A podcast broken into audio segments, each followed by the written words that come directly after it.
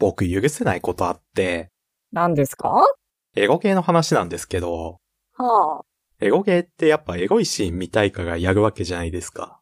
でも、その、エゴい状態に合うのが主人公の場合って、その、主人公が負けたり、不利益を被ったりするようなことをプレイヤーである私が選択しないと、そのエゴい状態にならないっていうのが、どうにも納得いかないんですよ。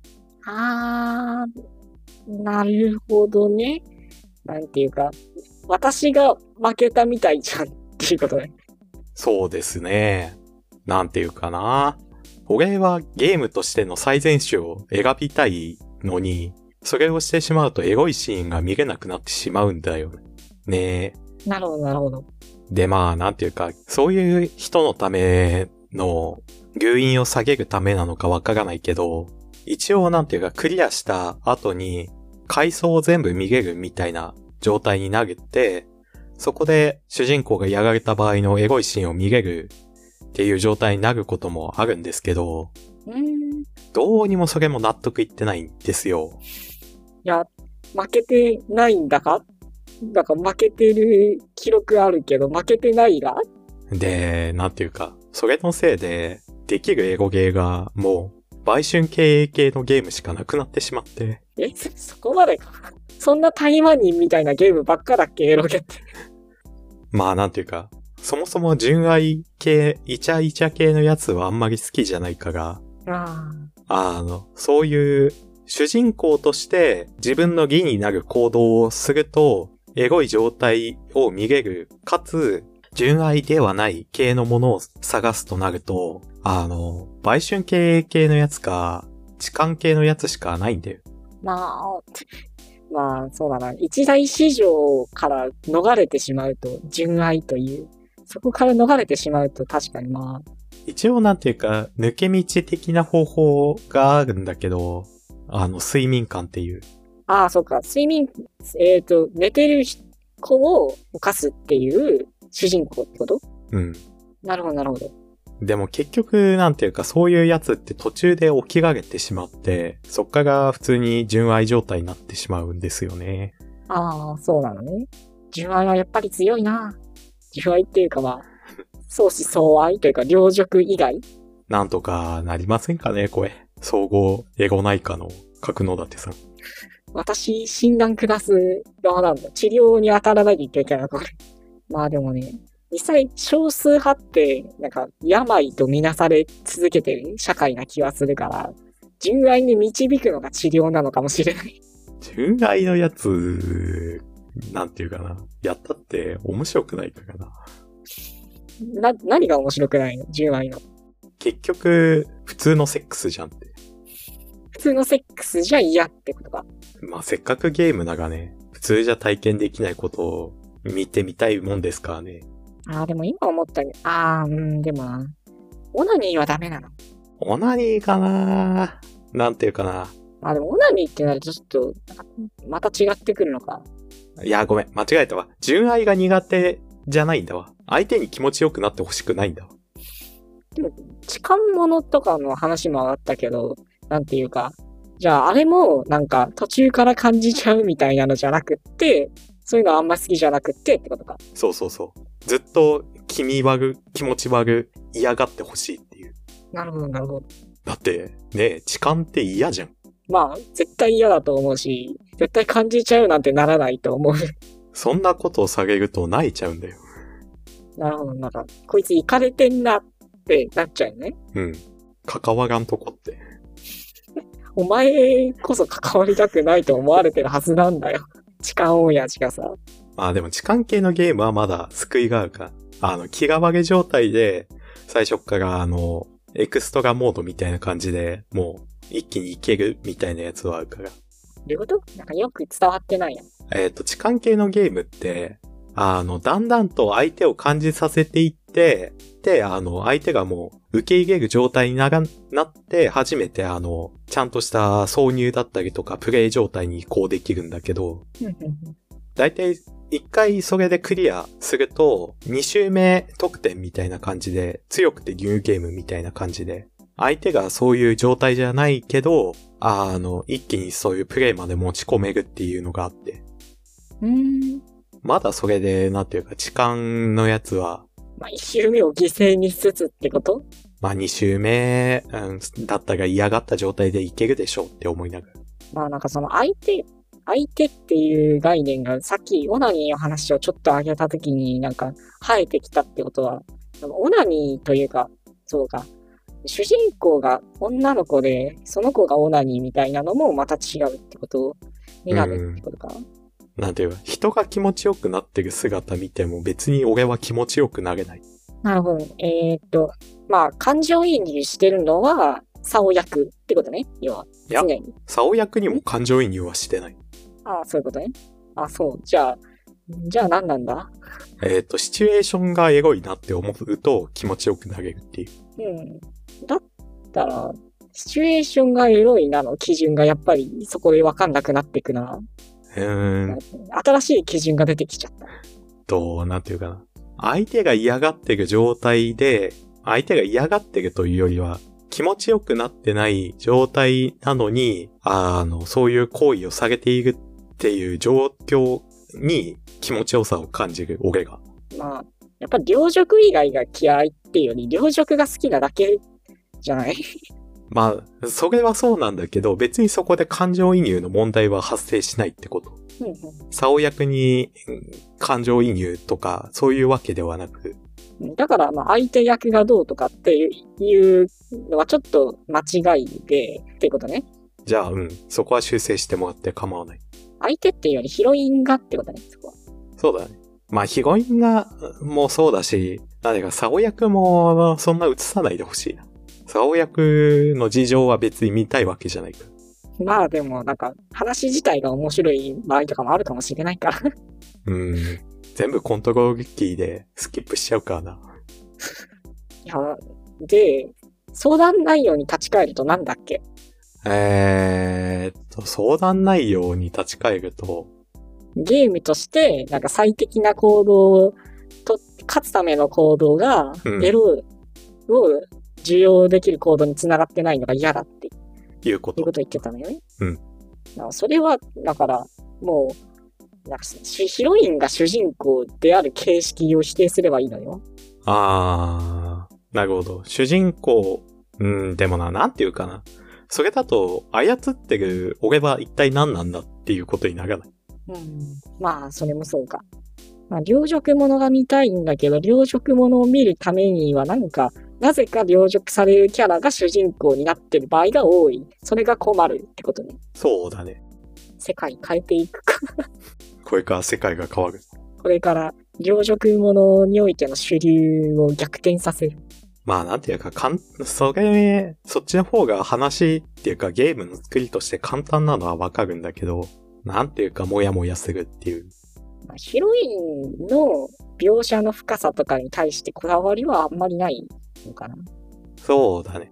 まあ確かにだったら、まあヒロインを主人公にしなくっても、まあヒロインに対してそんな情報がいっぱい欲しいわけじゃないから、別にターゲット、単なるターゲットでもいいってことだよね。単なるターゲット？まあ、うん。別になんていうか、そのヒロイン自体の作り込みっていうのは、もう、なんていうか、AI 製でいい。AI 性？AI が描いた絵でいい。ああまあ、絵にこだわらないっていうのはまあ、場合としてあるからな。まあ、別にでも絵で言ったら、主人公だとしても、なんか、標的のキャラだとしても、まあ、絵の深さっていうのは別に出るグラフィックのバリエーションみたいなものしかないだろうから、別にそれは大して変わんないと思うんだよ。テキストっていうか、描かれる背景情報、主人がそのヒロインに対しての、っていうのが、ヒロインが主人公の方がいっぱいあるっていうところが、多分主人公にヒロインを据えることの意味かなって思うんだけど、まあそれも割とどうでもいいってことよね。そうですね。なるほど、なるほど。主人公は深めなくてもいい。はい。はい。なんだこれ。し、往診してくれよ、ちゃんと。別になんというか、で、目的としてはさ、あの、自分にどんなエロゲーが合ってるのか考えたいとかっていうわけでもなくって、なんか、世界変わんないかなの方向なのかな。なんていうか。まあ、そっちが主流かもね。そうだな。じゃあ、考えていくか。なんか、うん、養殖する側に立てるゲームがし養殖ゲーの主流になるためにはどうすればいいか。考えよう。やっぱりね、一発流行らせれば、追従してくる作品はいろいろあると思うんで、いや作るがね、かなり効果は高いんじゃないかなっては思う。なるほど。自分のこだわりを出して作品を作るっていうことなんかな作るとしたら、作る性はやめたいな。作る性のエゴゲーって全部嫌いだから。作る性のエゴゲーが面白かった記憶って、うん、ないな。多分面白くならないと思う。ライブ 2D を使おう。ライブ 2D は別にゲームエンジンではないけどな。あとなんか CG の差分があるだけのやつもやめておきたいな。基本 CG が少ないってこと？というよりは、操作できる場所が少ない。というのは？紙芝居みたいな感じで、あ CG 集みたいになってるだけのやつを、なんか、ノベルというよりはアドベンチャーゲームとして売られてるパターンもよくあってあ、。ああ、確かに。それはそうかもね。まあ、ノベルゲーとアドベンチャーゲーの違いって難しいからね。まあそこは難しいけど、ねムカつくから、そういうのもしたくない。やっぱいろんな分岐はしっかり用意しておきたいっていうこだわりポイント。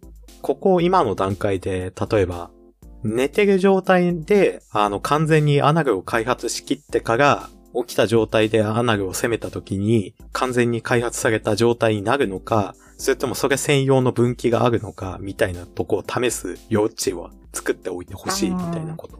なるほど。なんていうか、起きてる状態で開発され続けてっていう時と、なんか寝てる状態で開発されて知らないうちにされてたっていう時のリアクションの違いみたいなものがあったりすると嬉しいってことそう。そういう細かい条件分岐みたいなものを用意しておきたいってことかな。そうですね。企画書書けんじゃないこのまま。エゴゲーの企画書を作ってもな、どこに出しゃいいんだ？まあ、まあ、いくらでもあるんじゃないですか。まあ、自分一人で作るとしても企画書はあった方がいいだろうし。まあ、そうだね。迷わないために。なんだったら、そうだね。人を集めるときにもその企画書があれば説明もしやすいだろうし。ああ、そうね。例えば、そうだ。俺が一番好きなエゴゲーでモンスターブラックマーケットっていうのがあるんだけど、それのキャラの中に妊娠状態でさらに受精できるっていうキャラクターがいて、どういうこと？言った通りだけど、いや、まあ、まあ、生物学的なこと的にどういうことって質問なんだけど。エゴゲーにそんな生物学って関係ないから。えじゃあ、特に何も深い設定が、えただ、受精ってエロいね、だけで、妊婦に受精させてるってこと？ん？どどういうこと？どういうこと？いや、なんか、一切の理屈付けとかなく、なんか、なぜか妊婦がさらに受精できるっていう、よくわからないアビリティが説明なしに付与されてるっていうこと？ああ、そうだね。その特定のキャラクターには。そうなんだ。そのキャラクターと、まず最初に、あの、モンスター、例えばゴブリンとか、ゴブリンに受精させて、その後に人間の方に持ってきて、そいつと受精させて、で、そのゲーム生まれてくる子供は、モンスターは全員オスで、人間の方は全員メスなんで。まあ、受精と比べればそれくらい。で、その状態で産んだが、なんと、モンスターと人間の、なんだ、兄弟関係ができちゃったや。ラッキー、エロいって楽しめるっていう。あ、兄弟。まあでもそれも別に同時に、ああ、でもそうか。なんか、2回目というか、なんか1回産ませて、その後でさらにもう1回産ませるみたいなのがゲーム的にはできないってこといや、できるけど、できるんだったら兄弟できるじゃん？普通に。うん、なんかそれだと兄弟感が薄いじゃん。え双子以外兄弟じゃないっていう思想？なんか同時に出てくるっていう、そこが楽しいのであって。そうなんだ。分かってねえな。だって同時に出てきてること以外、共通点ないもんだって。父親も違うし、だってその二人。まあ、だからそれで、その兄弟関係にある奴らを交愛させるのもまた楽しいねって。まあなんか、背徳の限りを尽くしたいな伝わったけど。え、何？じゃあ、至急ダブルエントリーシステムを採用したいってこと？要は。そんなこと言ってないだろ。今の出したのはあくまで一例だって。こういうそっか。いろんな、この特性を持ってるやつをこういう風に本来意図されてない形でやってみて、がどうなるんだろうっていう欲を満たしてあげたいっていう。ああ、なデバッカー的な精神が報われてほしいってことだ。そうだね。まあ、そ作ればいいんじゃないですかっていう結論になってきたな、でも、いよいよ。作れるかな？不安だよ。まあ、そうだな。イラストがね、やっぱりハードルになるから、やっぱ資金がないとイラストって発注できないから。そうだね。まあ、知り合いに頼むとしてももちろんお金はままあ、出さないといけないわけだからね。まあ、そりゃそうだよ。俺を何だと思ってる？まあ説明としてよ説明として。まあでもよっぽど面白い、なんていうか、やりたいと思えるような企画書、企画を作れたら、金は前払いでいい、前払いじゃない、後払いでいいみたいなこともできたりするのか？まあ人によるとは思うけど、まあ、どんどん難しさが加速していってる。まあでも、最近とかね、もういっぱい働いてスケールでいっぱい発注する人みたいなの、なんか、そういうエロ創作の仕方みたいなのが生まれてきてるんだよね。なんていうか、私が見てる範囲だと。へえ。自分で絵を描いたりするわけじゃないし、自分で小説とかを書いたりするわけじゃないけど、こういうシチュエーションで、で、こう、これこれこういう感じのことを言ってるようなものでお願いしますっていう発注を、その人はすごいたくさんしてるのよ。それで、なんかその狭いジャンルの進行にすごく貢献してるっていうような光景は結構見たりするから、いいね。そう、同じキャラになんか同じ特殊な構想をさせた絵をいっぱい発注するみたいなのがあるんだよね。はいはいはい。そういう人が。なるほど。まあ、そういう活動の仕方をしてる人もいるから、まあそうやってお金を作ってリクエストするっていう、まあ、創作への貢献の仕方も今の時代あるし、まあ、いろいろと可能性はあるんじゃないかなって気はしました。まあ、プロデューサーみたいなもんなのかもしれないな、ある種。鈴木敏夫。別に鈴木敏夫はなんか自分のやりたいことをクリエイターにやらせるタイプのプロデューサーじゃないと思うけど。まあ、プロデューサーで言えばなんかやっぱり、ゲーム関係とかプロデューサーが強いイメージがあるよね。そうだね。結構表立って活動してる人は多いかもね。両塾 P として。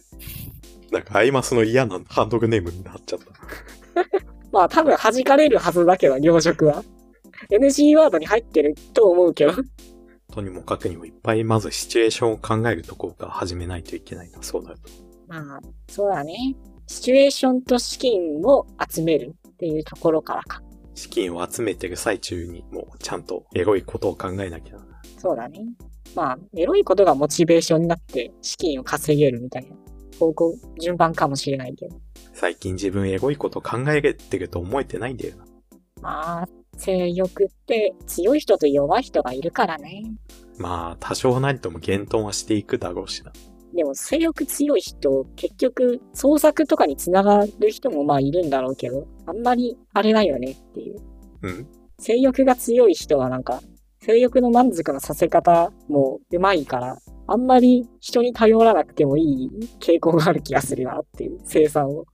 それだけの熱意があると、なんて正面から絵を描くとかさ、シナリオを描くとか、そうだな、いろんな女の人と遊ぶとか、なんかそういう解消の仕方に真剣に取り組める人だと思うから、傾向としては。うん。まあだから、なんかそういうことから逃げてなんかこういうお金を出して他の人にやらせようとしている時点で、まあ性欲の弱さが、なんか現れてるのかもしれないなって思った。くっそー。企画書作ってやる。まあね、あの企画書をちゃんと作っていろんな人説得して人集めましたまでややったらまあ性欲弱いとは言えないと思うから。褒めてくれよ。性欲大魔人って。性欲大魔人と呼ばれるために頑張るつもりか、この人。